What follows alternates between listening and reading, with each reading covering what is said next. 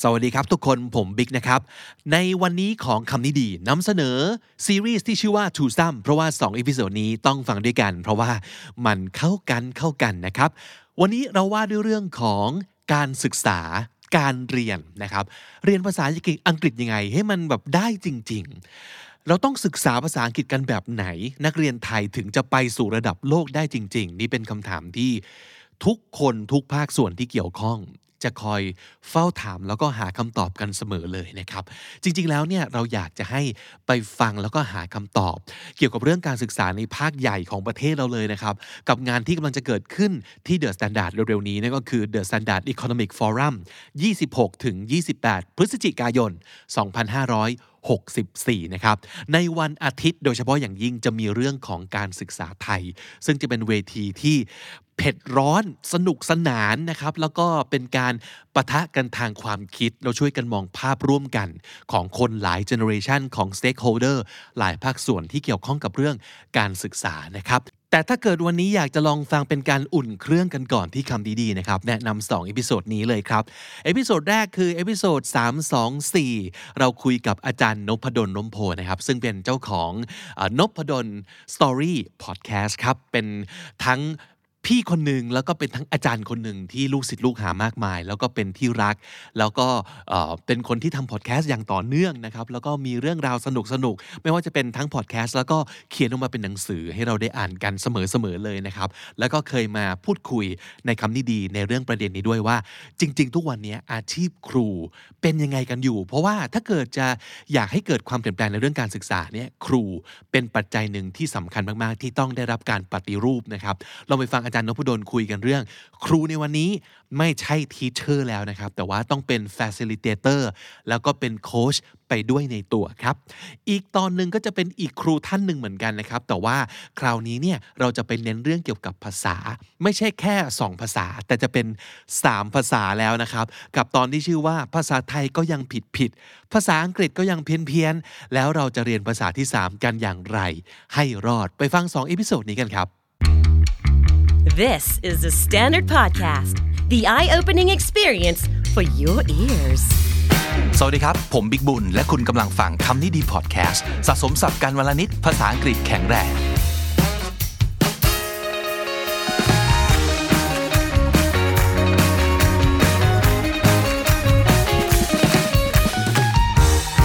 ผู้ฟังครับวันนี้คำนี้ดีเชิญแขกหนึ่งท่านนะครับ แน่นอนว่าในวันครูเราก็ต้องเชิญคุณครูนะครับ ปัจจุบันท่านเป็นอาจารย์ประจำคณะพาณิชยศาสตร์และการบัญชี มหาวิทยาลัยธรรมศาสตร์นะครับ เคยเป็นครูดีเด่น สาขาสังคมศาสตร์ประจำปี 2561 นะครับ เป็นวิทยากรรับเชิญที่งานชุกชุมมาก เป็นนักเขียนด้วยนะครับออกหนังสือมาแล้ว หลายเล่มเบสเซอร์ทุกเล่มนะครับไม่ว่าจะเป็นพัฒนาองค์กรและชีวิตด้วยแนวคิด OKR พัฒนาชีวิตคิดแบบสตาร์ทอัพความลับของการวัดผล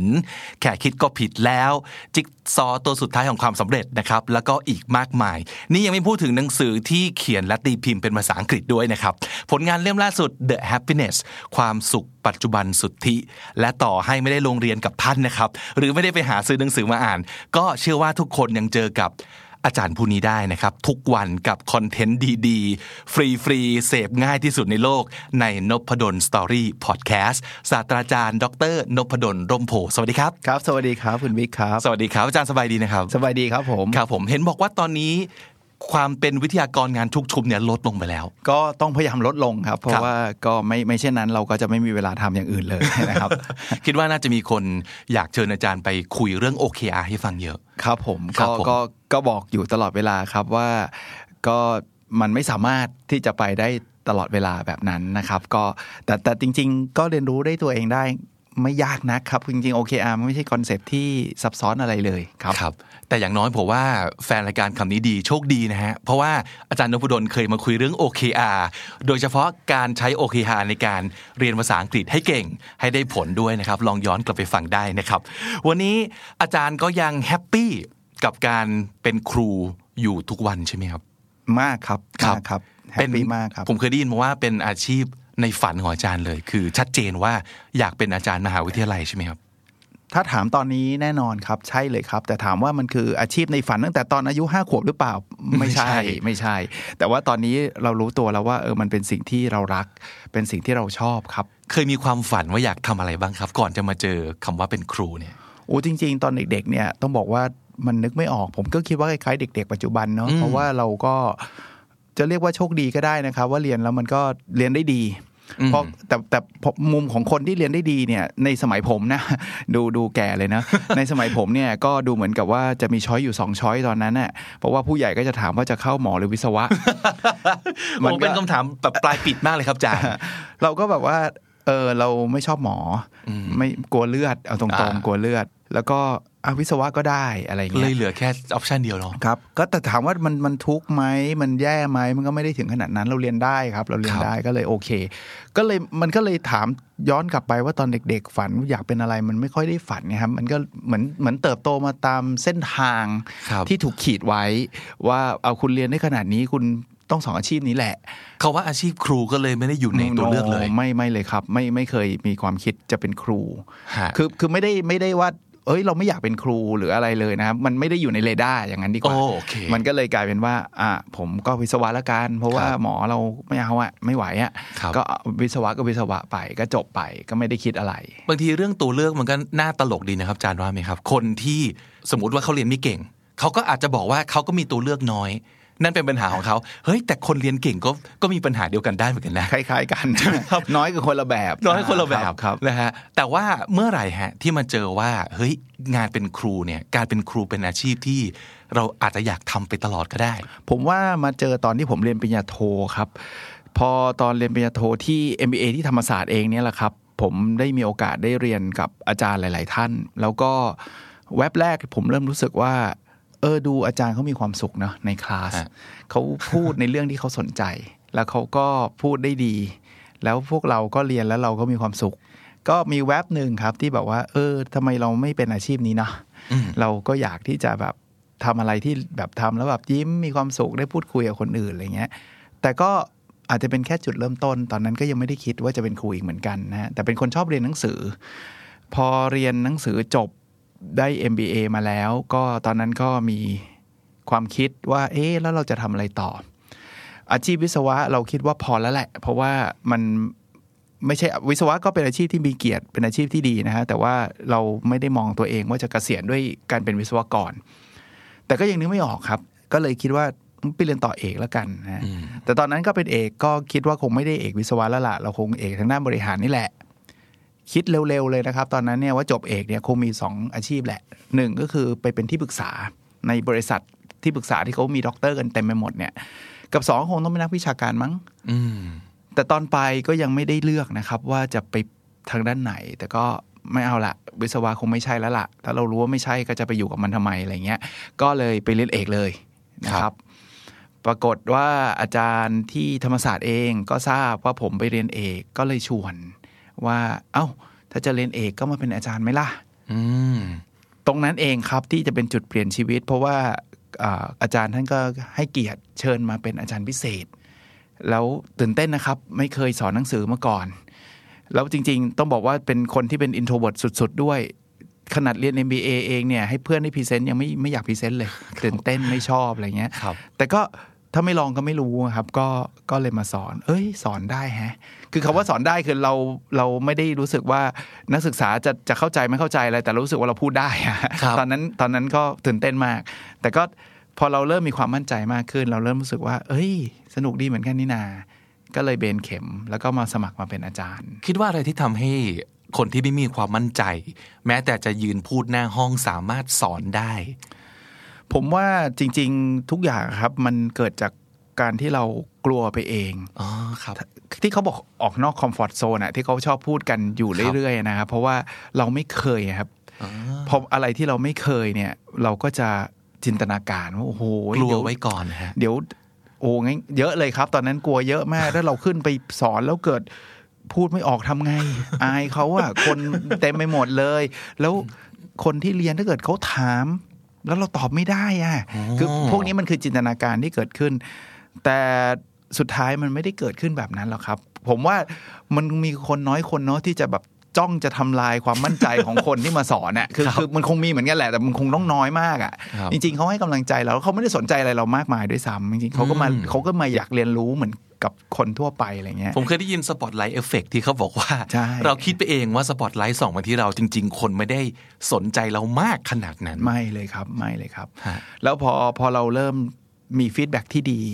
โอ้อาจารย์สอนเนี่ยแบบหนูรู้เรื่องเลยโอ้โหคนนี้ใจมันใจฟูเลยนะครับ มันแบบพองเลยครับ แบบเฮ้ยเหรอเราเราเราทำได้ขนาดนั้นเลยเหรอ มันก็จะมีกำลังใจครับครับ เป็นทุกคนครับเป็นทุกคนถ้าใครอยากจะเป็นครูแล้วกลัวเรื่องนี้เนี่ย ผมให้กำลังใจครับว่า ไม่แปลกเลยครับที่จะตื่นเต้น ไม่แปลกเลยครับที่จะกลัวแต่ว่าอยากให้ลองครับ ถ้าลองแล้วมันแบบโอ้มันไม่ใช่เราจริง ๆ ก็มีนะครับ ต้องบอกว่ามีนะว่าอืมมันขัดมากเลยแบบมันมันไม่ใช่ตัวตนเลยแบบกังวลมากเลย ก็ก็ไม่ก็แสดงว่าอาจจะไม่ใช่อาชีพในฝันเราเท่านั้นเท่านั้นเอง แต่ขอให้ลองก่อนครับครับ เอ่อเคยได้ยินมาเหมือนกันว่า ถ้าสมมติเกิดเราเริ่มรู้สึกว่าเราทำอะไรได้ดีหรือว่าเก่ง เราจะอยากทำมันอีกเรื่อยๆเนาะใช่ครับคงประมาณนั้นด้วยเหมือนกัใช่ครับอย่างเมื่อกี้ที่อาจารย์บอกว่ามีนักศึกษาบอกว่าสอนแล้วรู้เรื่องอย่างเงี้ยครับมันก็เป็นหนึ่งนิยามของการสอนเก่งเหมือนกันนะครับ ใช่ไหมครับ เราเราเริ่มรู้สึกว่ามันเกิน expectation เราอ๋อนะครับคือคือเราแค่บอกว่าโหคนไม่ว่าเราก็ดีใจแล้วแค่ว่าเราพูดให้จบได้จากสไลด์ที่เราเตรียมมาเรา fulfill แล้วอืมแต่ดันมี positive กลับมาว่าอุ้ยอาจารย์สอนดีอะไรเงี้ยครับพอเราเริ่มมีน้ำเราก็เริ่มมีจิตใจที่แบบเฮ้ยเหรอเฮ้ยเราทำได้นี่หว่าครับคล้าย ๆ ว่าคนที่ไม่กล้าวิ่งมาราธอนแล้วอ่ากลัวจะเป็นลมกลัวจะอะไรแล้ววันหนึ่งเขาวิ่งได้อะกลัวจะเจ็บขาแล้วเขาก็อ๋อจะรู้สึกว่าเฮ้ยวิ่งได้นี่หว่าแล้วหลังจากนั้นพวกนี้เขาก็จะวิ่งมาราธอนกันเป็นแบบเป็นอาชีพอะไรประมาณนั้นนะครับ ครับ ตอนนั้นนี่คือเริ่มจากการเป็นอาจารย์พิเศษอยู่ใช่ไหมครับ เริ่มต้นแบบนั้นก่อนครับครับ เป็นอาจารย์พิเศษอยู่นานไหมครับกไม่ว่าจะนานตัดสินใจว่างั้นทำเป็นอาชีพจริงเออจริง ๆ เป็นอาจารย์พิเศษอยู่ประมาณเทอมเดียวเองครับครับ คือพอเริ่มเทอมนั้นแล้วเรารู้สึกว่าจริง ๆ ไม่ใช่ทั้งทั้งเทอมด้วยนะครับ เพราะว่าเขาเชิญมาเป็นครั้งครั้งๆๆอ๋อครับแต่ครั้งนั้นเนี่ยผมจำได้เลยครับเป็นการสอนในระดับปริญญาโทด้วยนะครับ ไม่ใช่ปริญญาตรี มันปลดล็อกเราอ๋อมันปลดล็อกเราว่าเราเราสอนได้คำนี้เอง ความมั่นใจมา อืมพอเออจังหวะที่เขาเปิดรับ อาจารย์ก็เลยไม่ลังเลครับที่จะสมัคร คือคือถ้าก่อนหน้านี้ไม่เคยไม่เคยสอนเลยเนี่ยจะลังเลมากว่าอืมอืมจะสมัครดีไหม แต่ว่าพอเราสอนได้แล้วอะคือคือเดินผ่านมาแล้วหนึ่งครั้งอะแล้วมันก็ผ่านไปได้ด้วยดีด้วยอะก็ก็เลยโอเคฮะแต่แต่ผมจำได้นะครับ ตอนผมไปสัมภาษณ์เนี่ย ผมก็ยังบอกว่า ผมอยากเป็นอาจารย์เพราะผมอยากทำวิจัยอ๋อแพชชั่นผมจริง ๆ อยู่ที่การทำวิจัยอ๋อ และคแล้วรับแล้วแล้วจริงๆปัจจุบันก็ยังเป็นแบบนั้นนะครับผมชอบงานวิจัยมากกว่าอืมแต่เราไม่รู้สึกว่าการสอนเป็นอุปสรรคแล้วอ๋อคือสอนได้โอเคผมสอนได้เข้าใจก็เลยละกลายเป็นแบบนั้นครับ เคยเคยได้ยินมาว่า การสอนเก่ง สอนดี เป็นคนละเรื่องกับการประกอบอาชีพเป็นครูหรืออาจารย์ครับ จริงไหมครับ คือจริง ๆ อาจจะไม่ถึงกับเป็นคนละเรื่องนะ ผมว่ามันเป็นสับเซตมากกว่าครับ คือการเป็นครูเนี่ยมันมันคือการทำให้สำหรับนิยามผมแล้วกันนะครับ ผมก็ไม่ได้จบครุศาสตร์อะไรมา แต่สำหรับผมเนี่ยการเป็นครูเนี่ยคือการทำให้คนคนหนึ่งเนี่ยดีขึ้นอืมเพราะฉะนั้นเนี่ยมันมีหลากหลายวิธีครับ ที่จะทำให้คนคนหนึ่งดีขึ้น การสอนเป็นหนึ่งในนั้นอ๋อครับเป็นหนึ่งในวิธี เราอาจจะสอนเก่งสอนดี แล้วทำให้เขาดีขึ้นก็ได้แต่บางทีเราอาจจะไม่ต้องสอนเขาก็ได้นะครับ แค่เราทำให้ดูเป็นตัวอย่าง ผมก็เรียกว่าเราเป็นครูละครับคือ คือเราใช้ชีวิตเราทำตัวอย่างให้เขาดู เราทำให้เขาเกิด inspiration เราทำให้เขาเกิดแรงบันดาลใจ บอกดูอาจารย์นพดลสิเราอยากทำให้ได้อย่างนั้น ผมสำหรับผมนี่คือนิยามของความเป็นครูเช่นเดียวกัน เพราะฉะนั้นเนี่ยการสอนเนี่ยก็อาจจะเป็นหนึ่งใน medium หนึ่งในวิธีการหนึ่งที่จะทำให้คนดีขึ้น คนดีขึ้นก็คือคือวิชาชีพครูนั่นเองฮะ ครับผมก็นับถืออาจารย์นพดลเป็นครูคนหนึ่งของผม เพราะว่าขอบคุณครับเอ่อเป็นคนที่เรามองไปแล้วรู้สึกว่า โห อาจารย์เขาทำงานเต็มเวลาและยังจัดพอดแคสต์ได้ทุกวันเลย ผมเชื่อว่าหลายๆคนเลยครับที่เป็นคุณผู้ฟังของนพดลสตอรี่เนี่ยก็อาจจะได้รับแรงบันดาลใจตรงเนี้ยจากการที่อาจารย์ทำให้ดูว่านี่ไงทำทุกวัน หรือแม้แต่การที่อาจารย์รีวิว OKR ของตัวเอง เป็นประจำสม่ำเสมอ มันก็คือการเป็นครูในนิยามหนึ่งเหมือนกัน ผมก็คิดว่าถ้าถ้า มีส่วนช่วยก็น่าจะเป็นลักษณะแบบนั้นนะคนผมก็ดีใจทุกครั้งที่ผมบอกว่าได้ยินคนมาบอกว่าเนี่ยได้ทำโอเคอาตามอาจารย์แล้วเนี่ยทำอะไรสำเร็จไปเยอะแยะก็ก็ดีใจครับ ถึงทั้งที่ผมไม่ได้สอนอะไรเลย ผมไม่ได้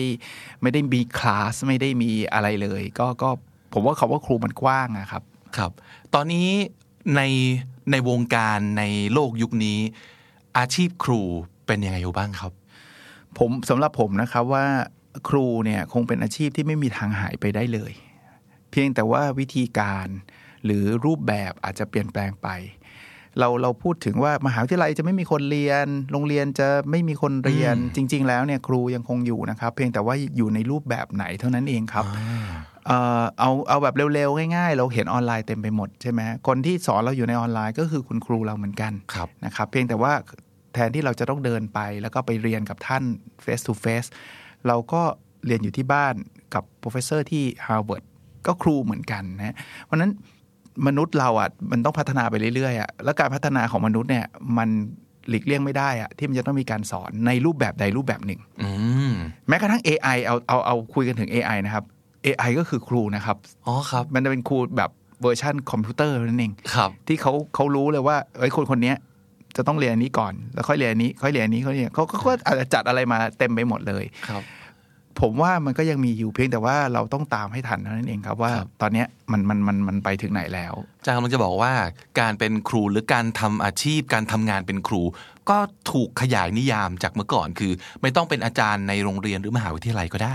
ใช่ครับหลาย ๆ ครั้งเนี่ยมันก็อย่างที่บอกสื่อแล้วตอนนี้มันเข้าถึงสื่ออิเล็กทรอนิกส์เนี่ยแหละครับ ที่มันเข้าถึงในทุกทุกที่ทุกทุกจุด ถ้าเรามองเป็นเทรดมองเป็นอุปสรรคก็ใช่ครับ มันทำให้คนไม่มาเรียนหนังสือที่มหาวิทยาลัย มหาวิทยาลัยก็อาจจะต้องปิดตัวลง อันนั้นก็เป็นส่วนหนึ่งของของอุปสรรคในมุมของคนที่ทำมหาวิทยาลัยนะครับ แต่ถ้ามองเป็น opportunity เนี่ยมันแปลว่าต่อไปเนี้ย ความรู้เนี่ยมันวิ่งเข้าถึงบ้านแล้วอืมมันไม่ต้องขับรถมันเรียนที่ธรรมศาสตร์มันไม่ต้องขับครับรถมาเรียนที่จุฬาแต่ความรู้มันวิ่งไปถึงบ้านแล้ว แล้วถ้าเกิดมันดีมากพอเนี่ยความรู้นั้นเนี่ยมันไม่ได้ ต่างจากความรู้ที่คุณมานั่งที่ท่าพระจันทร์เลยครับมันเป็นความรู้ที่แบบอยู่ในชุดความรู้เดียวกันเลยอืมอะไรแบบเนี้ยครับก็ก็ก็ยังมีความเป็นครูอยู่ดีครับครับ แล้วแล้วปัญหาของคนที่ทำงานเป็นครูในวันนี้ เอาอย่างสมมติอย่างที่อาจารย์ทำอยู่ก็ได้ครับ ในสิ่งแวดล้อมของมหาวิทยาลัย อาจารย์มหาวิทยาลัย ในปัจจุบันนี้ที่อาจจะต้องมีงานวิจัย ที่อาจจะต้องรับมือกับโลกที่เร็วเหลือเกินอ่านักเรียนที่บางทีก็ไม่ได้ฟังครูมากกว่า ฟังเชื่อคนใน YouTube แล้ว อย่างนี้เป็นต้นปัญหาของอาจารย์ในทุกวันนี้มีอะไรอีกบ้างแล้วแล้วเราจะแก้ไขยังไงฮะสำหรับผมเนี่ยนะครับ คือผมว่าโจทย์มันอยู่ตรงนี้เลยครับนี่เป็นโจทย์ที่ท้าทายมากที่ที่คุณบิ๊กถามเป็นคำถามที่น่าสนใจจริง ๆ ครับ คือเราต้องทำอะไรที่ออนไลน์ทำไม่ได้อืมคือคือถ้าถ้าคุณครูหรืออาจารย์เนี่ยสอนเหมือนกับที่ YouTube สอน เราแทบจะไม่มี value เลยครับเพราะเขาอยู่ที่บ้านง่ายกว่าอืม สมมุติว่าสมมุติผมไปเปิดเทคแล้วผมอ่านตามเทคให้ฟังเลยอะอย่างเงี้ยผมถามว่าเขาจะมาขับรถหรือนั่งรถเมล์หรือจะนั่งเรือมาฟังผมทำไมอะครับในเมื่อ YouTube พูดเหมือนผมพูดเลยอะครับอย่างเงี้ยผมว่า value น้อยอ่าถ้ามีถ้าถ้าอาจารย์ไม่ปรับตัวตรงเนี้ย แน่นอนคนก็จะบอกว่าเฮ้ยคุณไปเรียนก็อยู่บ้านก็เรียนได้อืมเพราะฉะนั้นเนี่ยอย่างแรกเราต้อง differentiate differentiate แปลว่าเราต้องทำให้ตัวให้เรามี value มากขึ้นอืม ผมผมบอกเสมอครับว่ามันมีอยู่ 3คำนะครับ คือ what how แล้วก็ why ครับ อันที่ Google YouTube ให้เราได้เนี่ยคือ what กับ how คือออืมการเงินคืออะไรเนี่ย ผมว่าเสิร์ชใน Google ก็เจอเพียบครับมี how ทำทำงบการเงินทำยังไง YouTube เพียบนะ แต่ why อันเนี้ยยังอยู่กับคนอยู่ณปัจจุบัน แปลว่า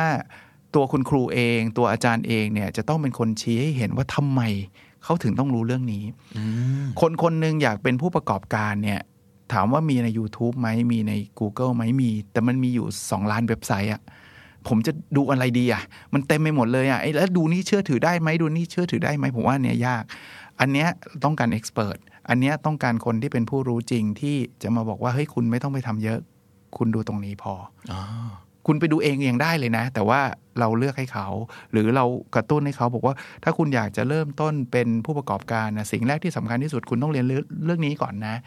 ผมว่าอย่างเงี้ยคือ value ของความเป็นครูสำหรับผมเนี่ยผมว่าต่อไปครูคือ facilitator อะอืมคครูรับคือคนที่เป็นโค้ชที่จะชี้ทางเขาอะส่วนทางพวกเนี้ย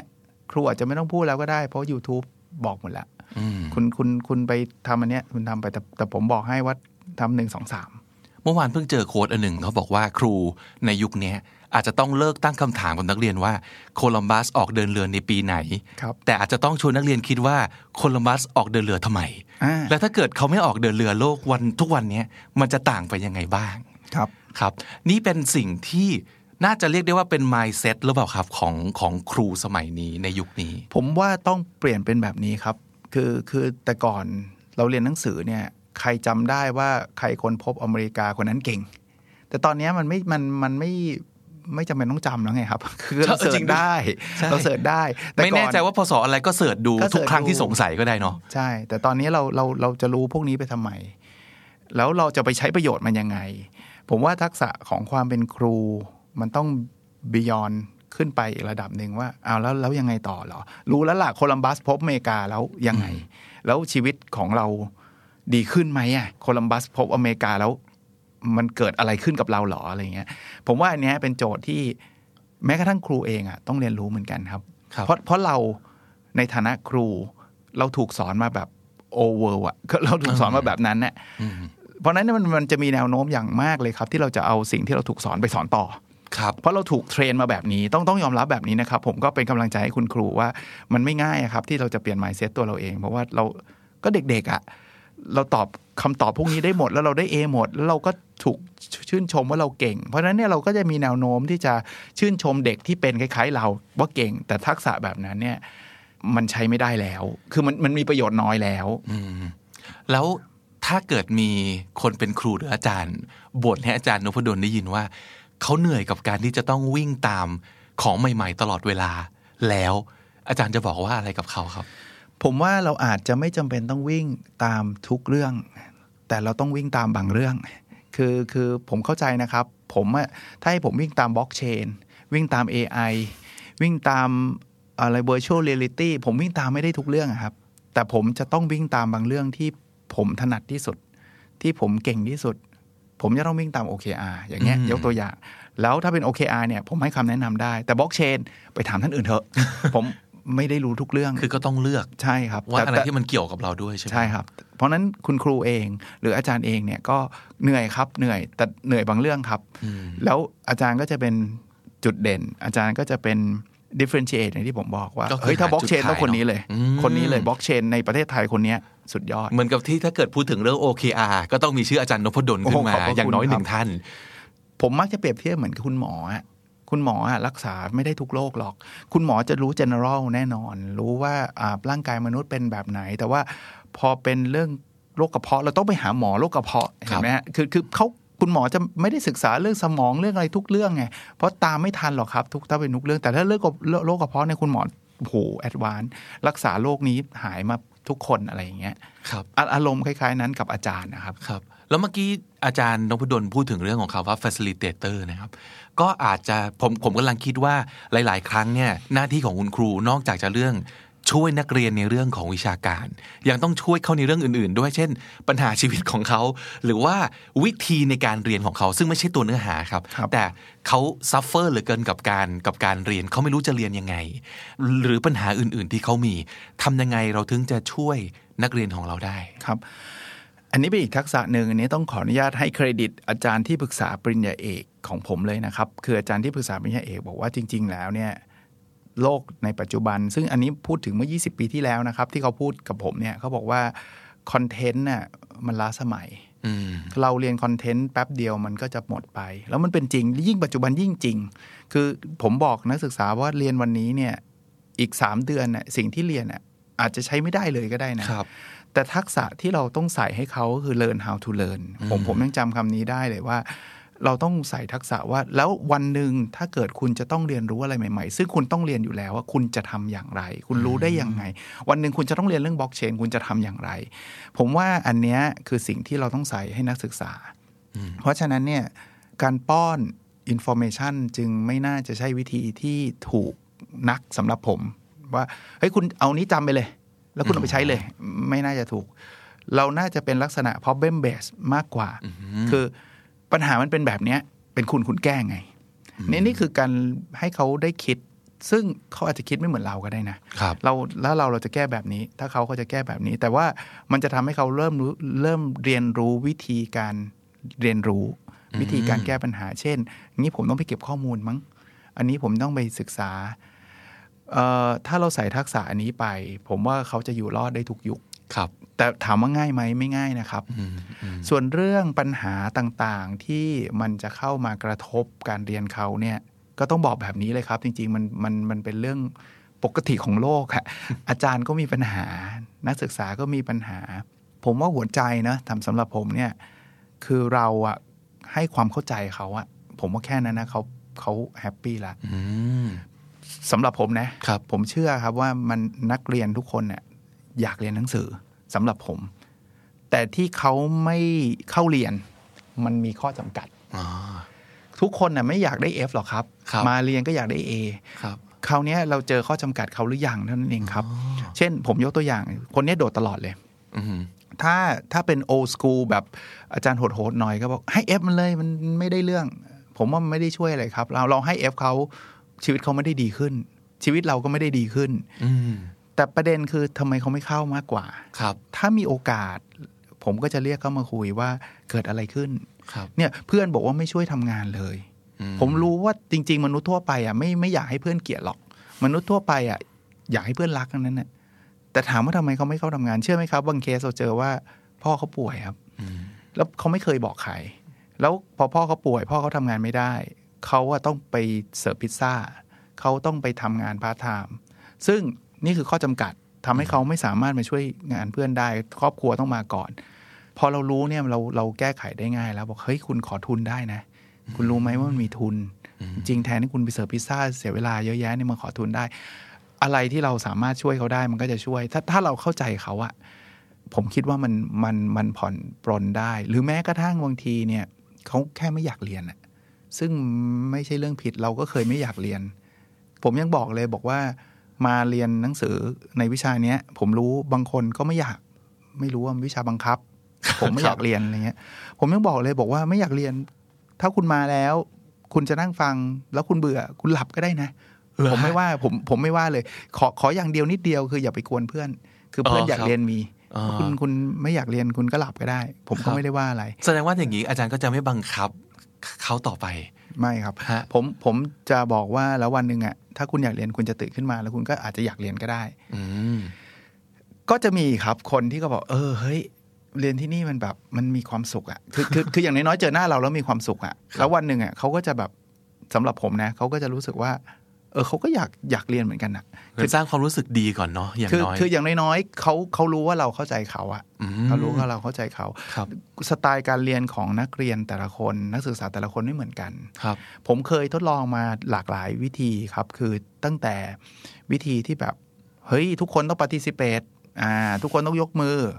ไม่ได้ชีวิตเรามันต้องยกมือ เราก็จะรู้จักว่าคน introvert extrovert ผมเนี่ยเป็นคนที่เกลียดมากเวลาอาจารย์บังคับให้ยกมือ เพราะผมไม่อยากยก คือผมรู้เรื่องแต่ทำไมต้องมายุ่งกับผมอะไรเงี้ยนะอะอารมณ์อารมณ์เป็นแบบนี้ก็มีผมครับไปเรียนเมืองนอกผมก็เข้าจะใจเลย struggle แบบอ๋อเฮ้ยคือรู้ไอ้พูดเนี่ยแบบไร้สาระมากเลย ผมรู้มากกว่ามันอีก แต่ว่าไม่อยากยกอะ่ะแต่ไม่ยกไม่ได้แต้ม ก็ไม่นั่ชนอบไงเออ พอเราถูกบังคับเนี่ย เราต่อให้เป็นเรื่องที่ดี ใช่ เราก็ไม่ชอบฮะในขณะเดียวกัน บางคนน่ะถ้าเราบอกว่าอ่าวิชานี้ไม่ต้อง participate มันจะมีบางคนอยากพูดอ๋อคราวนี้เราจะเราจะ facilitate คนกลุ่มนี้ได้ยังไง ผมก็บอกเอางี้เลย เปิดเรียนมาเนี่ยผมถามเลย ใครอยากทำอะไร ใครอยากตอบ ใครไม่อยากตอบเหรอบอกฮะผมโหบอกผมแล้วแล้ววิธีการผมถามว่าผมจำได้หมดไหมไม่จำไม่ได้หมดหรอกผมบอกว่าเอางี้ คุณเอาป้ายชื่อมาตั้งนะ ถ้าคาบไหนคุณอยากพูดคุณค้างป้ายชื่อไว้แล้วเดี๋ยวผมจะเรียกโอ้ ถ้าถ้าคุณไม่อยากพูดคุณแค่คว่ำป้ายชื่อทิ้ง ผมก็จะผไม่มเรียกก็คุไม่ณเรียกคุณ คุณก็จะโอ้โหแฮปปี้คุณก็จะเอ่อคุณก็นั่งเรียนไปเดี๋ยวก็คุณความไปชื่อแบบว่าโนอย่ามาเรียกแล้วผมไม่ได้หักคะแนนอะไร ไม่ได้เกี่ยวกับคะแนนใด ๆ ด้วย เพราะฉะนั้นเนี่ยไอ้คนที่ค้างป้ายชื่อมันก็จะชอบไงอ่าตอบตอบไอ้คนที่คว่ำก็ไม่เดือดร้อนไม่ต้องหลบตาผมด้วย เพราะว่าผมไม่เที่ยงผมเราตกลงกันแล้ว ว่าตกลงนี่คือวิธีที่เราจะใช้ใช่แต่แต่ถ้าโอ้วันหนึ่งเขาเกิดเฮ้ยอยากพูดไว้ย เอาขึ้นมาดิเอาเอาเฮ้ยป้ายชื่อขึ้นมาแล้วก็แบบอ่ามามาเรียกมาวันวันนี้ดูท่าทางอยากจะมีแจม อยากจะมาวิธีนี้อาจารย์คิดเองเหรอครับ ครับ ผมว่าโอ้โหผมพยายามจะเทเลเมดให้คลาสเนี่ยมันมันตอบโจทย์คนมากที่สุด จริง ๆ ผมแม้กระทั่งนะคือผมบอกในคลาสผมเสมอนะ คุณจะทำอะไรก็ได้ ที่ทำให้คุณเรียนได้ดีที่สุดอะยกเว้นอย่างเดียวคืออย่าคุณอย่าไปกวนเพื่อนอะอืม เอาจริงๆ ถ้าเขาอยากจะยืนเรียนผมก็ให้เขายืนเรียนนะถ้าเขาอยากยืนนะคือครับคือแต่คุณไม่ใช่ว่าไปไปไปทำเสียงดังใส่เพื่อนอย่างเงี้ยมันมันไปเป็นรบกวนสิทธิ์เขาเนี่ยไม่ได้อืมหรือคุณอยากจะทำอะไรที่มันแบบมันไม่ได้เกินเลยไปเนี่ยฮะอะไรก็ได้ที่คุณเรียนเนี่ยฟีดแบ็กเป็นยังไงครับ ผมว่าเขาชอบนะครับ ผมว่าเขาเขาอยากมาเรียนอืมคือมาเรียนมันมันไม่ได้ไม่ได้ถูกกดดัน ไม่ถูกอืม pressure แล้วมันเป็นอะไรที่แบบ ตอบสไตล์การเรียนเขา อยากจะนั่งเงียบทั้งทั้งคาบ ก็นั่งเงียบทั้งคาบ แล้วเขาก็มีความสุขกับการนั่งเงียบทั้งคาบครับอยากจะพูดทั้งคาบที่จะตอบตอบผมอือฮึก็ทั้งคาบ เห็นอยากได dynamic นั้นเลยไหมครับ ว่ามีการแบบว่าเฮ้ยเรื่องวันนี้อยากตั้งป้าย วันนี้อยากคว่ำป้ายมีบ้างมีบ้าง แต่ต้องบอกว่าเด็กไทยส่วนใหญ่ก็ไม่ค่อยอยากจะปฏิสิเ t สักเท่าไหร่อืมแต่แต่อันนี้ก็เป็นอีกจุดหนึ่งครับ บางทีเนี่ยเราถูกจัดเวลาเราปฏิสิเ t แล้วอันนี้สำคัญนะครับ คือ เอ้ยทำไมคุณตอบโง่อย่างนี้อะถ้าเกิดเราพูดแบบนี้คนจะไม่ปฏิสิเ t ละ แต่ถ้าเกิดคนปฏิสิเ t แล้วเราให้กำลังใจเขาบอกเฮ้ยเจ๋งอืมอันนี้ใช่เลย แต่เราเพิ่มเติมอะไรให้อย่างเงี้ยเขาจะเริ่มรู้สึกว่ามันเซฟที่จะพูดอะคือคือ พูดแล้วมันไม่ผิดอะผมบอกผมบอกว่าวิชาผมมันไม่ใช่วิชาหนึ่งบวกหนึ่งเท่ากับเท่าไหร่อะไรเงี้ยมันเป็นวิชาที่แบบมันคือความคิดคุณเข้าใจปะคือความคิดไม่มีคำว่าผิดอยู่แล้ว ความคิดมันคือความคิด คุณคิดไม่เหมือนตไม่ตรงกับผมไม่ได้แปลว่าผมถูกนะ คุณอาจจะคิดอีกแบบหนึ่งซึ่งครับผมก็ต้องเรียนรู้จากคุณอะไรเงี้ยอืมสักพักหนึ่งครับฮะคนจะอิน แล้วคลาสที่เจ๋งที่สุดคือคลาสที่ผมไม่ต้องพูดเลยอืมถ้าผมทำได้แบบนั้นมีบางครั้งทำได้ เป็นคลาสที่ผมนั่งนิ่ง ๆ เลยครับ ผมแค่ observe เลยครับ มันจะพูดกัน flow กันโห flow กันเองเลยครับโอ้โหซึ่งเราเราจะมาแค่หยอด จุดที่เรารู้สึกว่าจังหวะเนี้ย ต้องรู้ทฤษฎีนี้สักนิดหนึ่งครับเพราะเขาจะเริ่มวนแล้วอาจจะต้องไปหยุด อันนั้นคือดีที่สุดเท่าที่จะเป็นไปได้ ครับ เหมือนอาจารย์เป็น moderator แล้วคอยช่วยเติม แล้วปล่อยให้เขาคุยกันเอง ใช่ครับโอ้โหผมผมชอบโหมดโหมดเหมือนนักฟุตบอลเนี่ยโค้ดอะ จริงๆอะควรจะนั่งอยู่เฉยๆอ่าฮะแล้วให้นักบอลเล่นเอง แต่เขาต้องสอนบ้างครับสอนแต่ว่าสุดท้ายอะทีมฟุตบอลเก่งๆ ไม่ใช่โค้ชบอกว่าวิ่งสิหยุดสิมงสิอะไรเงี้ยคือคุณถ้าเป็นแบบนั้นแปลว่ายังไม่เก่งครับเก่งจริงนี่มันโฟล์มันโฟล์ของมันเอง แต่โค้ชเป็นแค่คนจัดระเบียบ มันเหมือนกับบทบาทของครูยุคนี้อาจจะต้องทำหน้าที่เป็นโค้ชเนาะ ผมว่าอย่างนั้นครับครับผมว่าอย่างนั้นครับการเป็นโค้ชอะสมมติอาจจะมีหลาย ๆ คนที่กำลังกำลังคิดอยู่ว่า เอ้ยเคยได้ยินมานะว่า เราควรจะต้องโค้ชไม่ว่าจะเป็นบริบทของห้องเรียนที่เป็นครูกับนักเรียน หรือว่าเป็นบริบทขององค์กรที่เป็นหัวหน้ากับลูกน้อง ซึ่งเราได้ยินคำนี้แหละว่า คุณต้องโค้ชการโค้ชที่ดีมันควรจะต้องเป็นยังไงฮะต้องออกตัวไว้ก่อนเลยนะผมไม่ได้เป็นผู้เชี่ยวชาญทางด้านโค้ชแล้วก็ไม่เคยเรียนไอ้หลักสูตรโค้ชอะไรมาเลยนะครับ แต่สำหรับผมเนี่ย โค้ชเนี่ยคือการทำให้คนอื่นน่ะเก่งขึ้น ดีขึ้น ผมเคยตั้งคำถาม ซึ่งแต่ก่อนผมสงสัยมากเลย ผมชอบดูกีฬากับทุกประเภทนะอะผมยกตัวอย่างเช่นเทนนิสโรเจอร์เฟเดเลอร์นี่คือมือหนึ่งของโลก ผมสงสัยมากเลยอะไอ้โค้ชโรเจอร์เฟเดเลอร์เนี่ยถ้ามาตีเทนนิสกับโรเจอร์เฟเดเลอร์มันต้องแพ้แน่ ๆ เลยอะคือมันต้องแพ้เกมศูนย์น่ะแล้วทำไมอะโรเจอร์เฟเดเลอร์มันต้องเชื่อด้วยอะในเมื่อคุณยังตีเทนนิสเออสู้ผมไม่ได้เลยอะเออ แต่พอตอนหลังเนี่ยผมมาตกผลึกแล้วผมเข้าใจครับว่าโค้ชโรเจอร์เฟเดเลอร์เนี่ย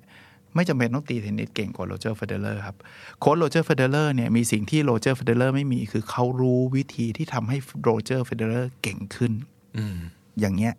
ต้องตีแบบเนี้ยเขาตีเองได้ไหมไม่ได้ แต่เขารู้ว่าโรเจอร์เฟเดเลอร์ต้องตีแบบเนี้ยถึงจะชนะ ต้องอ่านให้ขาดเนาะว่าอ่าลูกศิษย์ของเราต้องการอะไร ต้องการอะไร แต่ตัวเองอะตีไม่ได้นะแบ็คแฮนด์แรงขนาดนั้นตีไม่ได้ แต่เฮ้ยจี้ไปทางแบ็คแฮนด์คู่แข่งชนะ นี่นี่คือสิ่งที่โค้ชมี ผมว่าอะกลับมาที่อาจารย์เหมือนกันอะบางทีอะเอาตรงๆนะครับ เราไปสอบแข่งกับนักเรียนอะบางทีเราอาจจะสอบแพ้เขาก็ได้นะ แต่เรารู้ว่านักเรียนคนเนี้ยต้องการ motivation เรื่องเนี้ยนักเรียนคนเนี้ยต้องการทักษะเรื่องเนี้ยไปเสริมเรื่องเนี้ยแล้วเขาจะสุดยอดมากเลยอะอืมอย่างเงี้ยคือคือสิ่งที่ผมว่าอาจารย์ถ้าสามารถทำได้เสริมให้กับนักเรียนแล้วนักเรียนเองก็จะ จะไปได้ไกลเช่นเช่น เช่น ผมอาจจะบอกเขาแบบนี้ได้ว่า เอ้ย ตัวคุณเนี่ย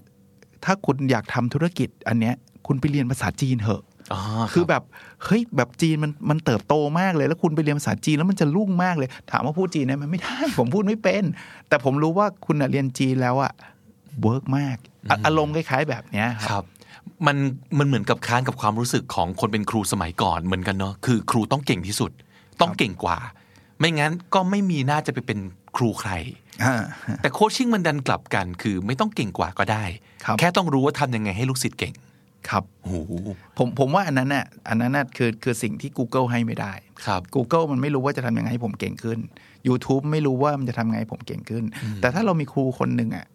ที่รู้ว่าทำยังไงให้ผมเก่งขึ้น แต่คุณต้องไปเรียนเองนะยังคือผมไปดีดนิ้วให้คุณเก่งไม่ได้แต่คุณต้องไปเรียนเองเนี่ยครับผมอยากเรียนกับครูแบบเนี้ยครับผมก็เฮ้ยแบบครูบอกผมหน่อยดิว่าผมควรจะเพิ่มตรงไหนเฮ้ยคุณ present ยังไม่เก่งฮะผมก็ยังไม่รู้หรอกนะเพราะผมผมกับ present ไม่ได้สุดยอด แต่ว่าคุณไปเรียนคนนี้ไหมครับ ได้อะไรเงี้ยฮะแล้วแล้วฝั่งของนักเรียนบ้าง ปัญหาของนักเรียนสมัยนี้ ในสิ่งแวดล้อมที่มัน ยากๆเหลือเกินในในในยุคนี้คือเหมือนกับที่อาจารย์พูดกับก่อนหน้านี้คือ มันเหมือนกับอะไรก็ต้องรู้ไปหมด แล้วก็วิชามันไม่ใช่แค่ง่าย ๆ แล้วเรียนเก่งอาจจะไม่ได้ประสบความสำเร็จก็ได้ แล้วเอาจริง ๆ เรื่องการจะเรียนให้เก่งเรียนให้จบ ก็ยังเป็นเรื่องที่ยากอยู่สำหรับหลาย ๆ คน นักเรียนในยุคนี้ปัญหาคืออะไรแล้วต้องทำยังไง ให้ เรียนได้ดีและแฮปปี้ด้วยครับครับ ผมผมบอกแบบนี้เลยไอ้ผมชอบคำถามนี้มากเลยฮะมันเป็นคำถามที่ดีมากๆ แล้วก็เป็นคำถามที่ผมพยายามอยู่ทุกเทอมแต่ยากมากนะครับ ผมอยากจะบอกให้เขาเรียนในสิ่งที่เขาชอบ ผมรู้ว่าหลายคนน่ะอาจจะยังไม่รู้ตัวแม้กระทั่งว่าชอบอะไรนะครับ แต่อย่าไปเรียนเพื่อที่จะทำแค่เกรดอย่างเดียว เพราะผมเคยเป็นแบบนั้น คือคุณเรียนเถอะ คุณอยากเรียนอะไรคุณเรียนเลย แล้วตอนนี้โลกเราอะ่ะมันมาข้างคุณแล้วล่ะ คือเกรดสำคัญไหมสำคัญระดับหนึ่งแต่มันสำคัญน้อยกว่าสมัยผมเรียนมากมายนักสมัยผมเรียนในเกรดนี่คือโโหทุกอย่างคือแบบแบบเฮ้ยถ้าเกิดเกรดสองนี่คือคุณแทบจะหางานไม่ได้อะไรเงี้ยคือคุณคุณจะสครัลเกิลมาก แต่เดี๋ยวนี้โลกวิ่งมาหาคุณแล้วนะ 2.5 คนก็รับนะ ถ้าเกิดคุณมีความสามารถอ่าฮะเพราะฉะนั้นเนี่ยสิ่งที่ผมอยากจะแนะนำจริง ๆ ก็คือ คุณอยากเรียนอะไรในมหาวิทยาลัยคุณลงเลย ถึงแม้มันจะได้ซีอะ nothing ผมบอกได้เลยว่าเกรดอะมันแทบจะไม่มีผลเลยในปัจจุบัน มันอาจจะอาจจะบอกว่าไม่มีผลเลยก็ไม่ใช่ไม่ไม่เชิง มันอาจจะมีผลในช่วงแรกๆ ถามว่าตอนเนี้ยตอนเนี้ยผมอายุ 48 เนี่ย จะไปสมัครงานน่ะเขาดูเกรดผมเหรอเขาไม่ดูเกรดผมแล้ว เพราะฉะนั้นเนี่ยผมว่าอย่างแรกเนี่ยให้เราเรียนในสิ่งที่เราชอบ มากที่สุดเท่าที่จะทำได้เอาเอาเอาเอาผมรู้ข้อจำกัดบางทีมันไม่ได้ทุกวิชาหรอก แต่ว่ามากที่สุดเท่าที่จะทำได้นั่นคือข้อที่หนึ่งถ้าเราทำได้แบบนั้นเนี่ยเราจะสนุกกับมันแหละข้อที่สองคือเอาละมันจะต้องมีบ้างแหละไอ้ประเภทวิชาบังคับ ประเภทที่แบบว่าไม่มีทางเลือกเออแบบไม่ชอบเลย ถ้าผมเป็นคนสอนนะครับ ผมมักจะเริ่มต้นบอกว่าเอางี้ วิชาเนี้ยคุณจะเอาไปใช้ทำอะไรได้บ้าง ไม่จำเป็นต้องเป็นอาชีพก็ได้ วิชาวัดผล OKR อย่างเงี้ยอะสมมติผมสอนเนี่ย คุณจะเอาไปใช้ทำอะไรได้บ้าง ผมจะเล่าให้ฟังว่า OKR เป็นแบบเนี้ยคือคุณไม่ต้องไปเอาไปใช้ในองค์กร เอาไปใช้ในธุรกิจ คุณเอาไปใช้ลดน้ำหนักก็ได้นะอืมคืออะไรก็ได้ที่มันเป็นโจทย์ ที่มันจะทำให้เขาเอาไปใช้ได้เลยอะอืมผมมักจะบอกแบบเนี้ยสามเดือนเนี้ยคุณรู้เรื่องเนี้ย แล้วคุณรวยขึ้นอืมอีกหมื่นหนึ่งครับคุณน้ำหนักลดได้ห้าโลครับ whatever อะไรที่คุณอยากได้อะหรือภาษาอังกฤษคุณดีขึ้น ทันใต้เห็นอ่าภาษาอังกฤษดีขึ้น หรือหรืออะไรก็ได้ เวลาเขาเห็น immediate result คือ result ที่มันเร็วชัดเขาจะสนุกกับมัน ผมเคยเห็นนักศึกษาที่เขาทำธุรกิจ ซึ่งผมชอบมากนะทำระหว่างเรียนเนี่ยผมว่าโอ้โหสุดยอด คนกลุ่มพวกเนี้ยอยากเรียนหนังสือผมผมสอน business school เนี่ยเพราะเพราะอะไรรู้ป่ะครับเขาจะไปใช้เลยไง อ๋อ ครับครับ เออ เนี่ย ผมขายของผ่านเพจ อาจารย์อย่างนี้ผมวัดผลอย่างนี้ได้ไหมอืมคุณไปวัดดิครับเออแล้วเดี๋ยวเอาเดี๋ยวคาบหน้าเรามาคุยกัน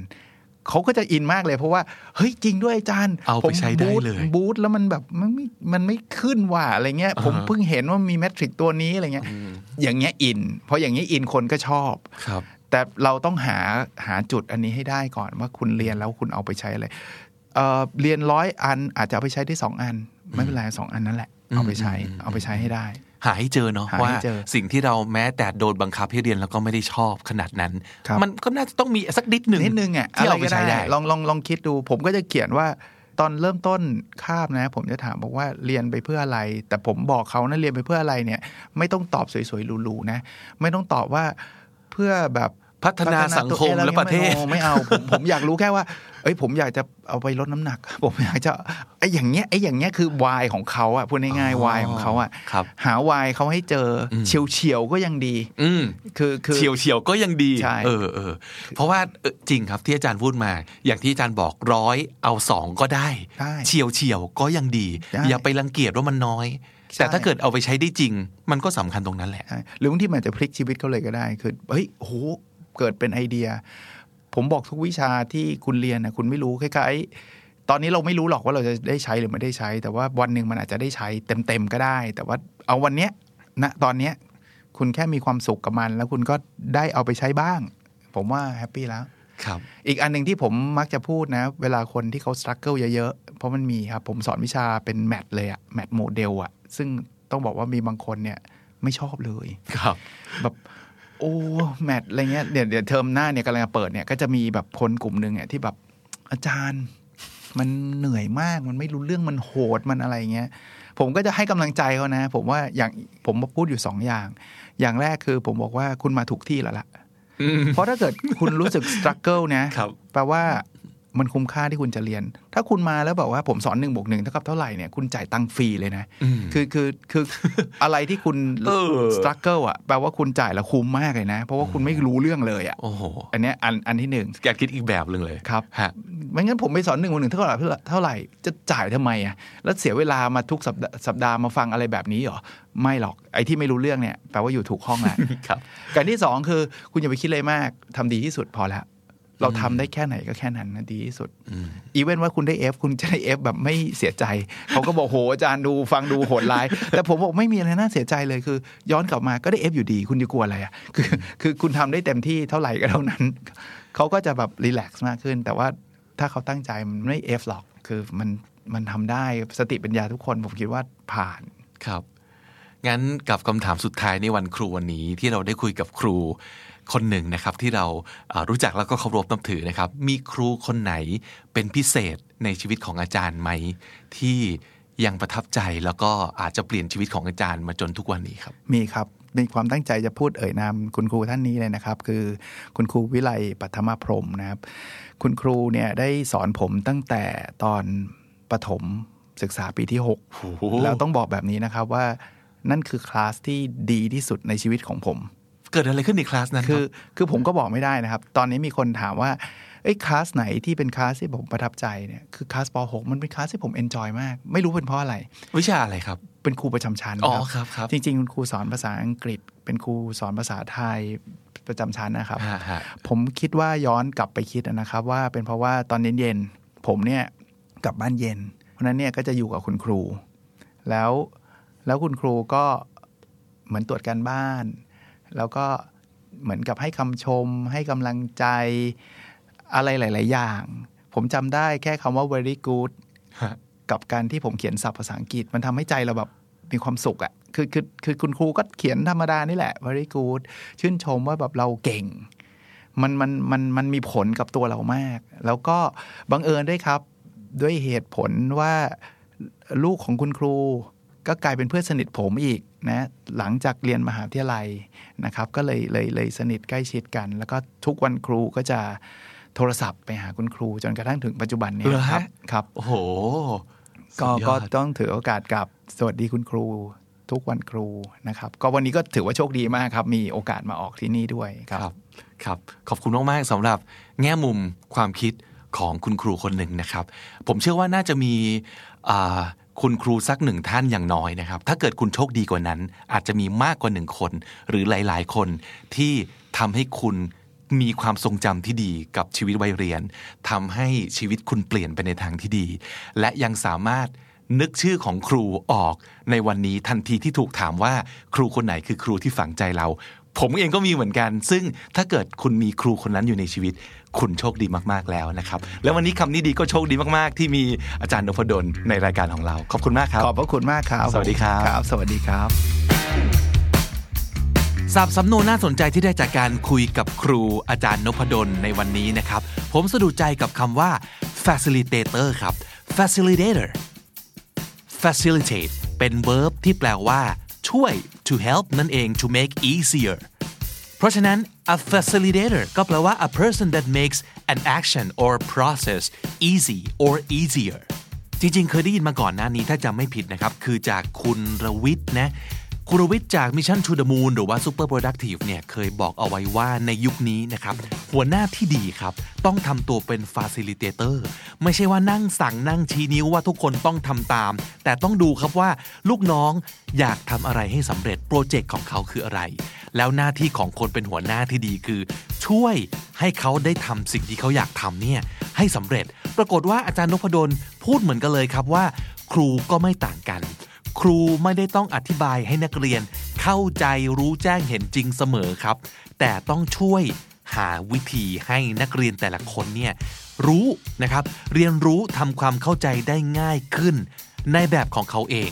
ต้องเป็นที่ปรึกษาต้องคอยชี้ช่องชี้แนะ ให้ไอเดียเป็นออปชันนะครับ ให้เข้าไปเลือกเอง นั่นคือบทบาทของ facilitator นะครับคำนี้ดีจังเลยครับ แล้วก็น่าจะเอาไปใช้พลิกแพลงได้กับหลายสถานการณ์นะครับคำที่สองคือคำว่า ปลดล็อกนะครับคำว่าปลดล็อกในภาษาไทยเนี่ยในภาษาอังกฤษน่าจะพูดได้ว่า unlock นี่แหละครับ ตรงๆเลยนะครับ เช่น unlock yourself from fear overcome your fear ส่วนใหญ่เราปลดล็อกจากสิ่งที่เรากลัวเนาะเพราะฉะนั้นจะปลดล็อกได้คือต้อง face your fear ต้องเผชิญหน้ามันสักครั้งหนึ่งให้มันรู้ครับว่า มันเป็นยังไง หลายครั้งที่เรากลัว